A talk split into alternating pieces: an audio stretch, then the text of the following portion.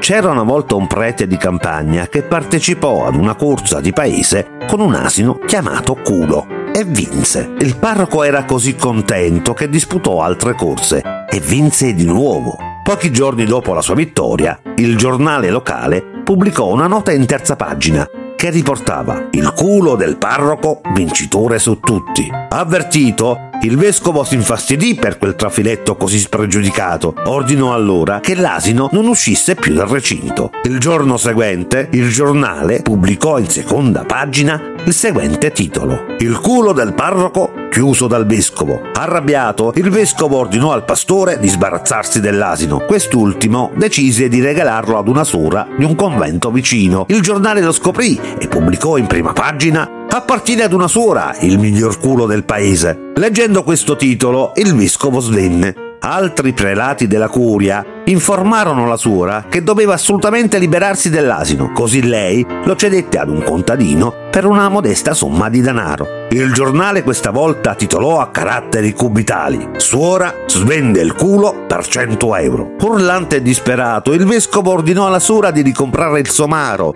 di portarlo alle pianure e lasciarlo allo stato brado, dichiarando alla fine pubblicamente che l'animale non era più in suo possesso. La prima pagina si trasformò in Suora annuncia che finalmente il suo culo è libero. I funerali del vescovo si tennero due giorni dopo.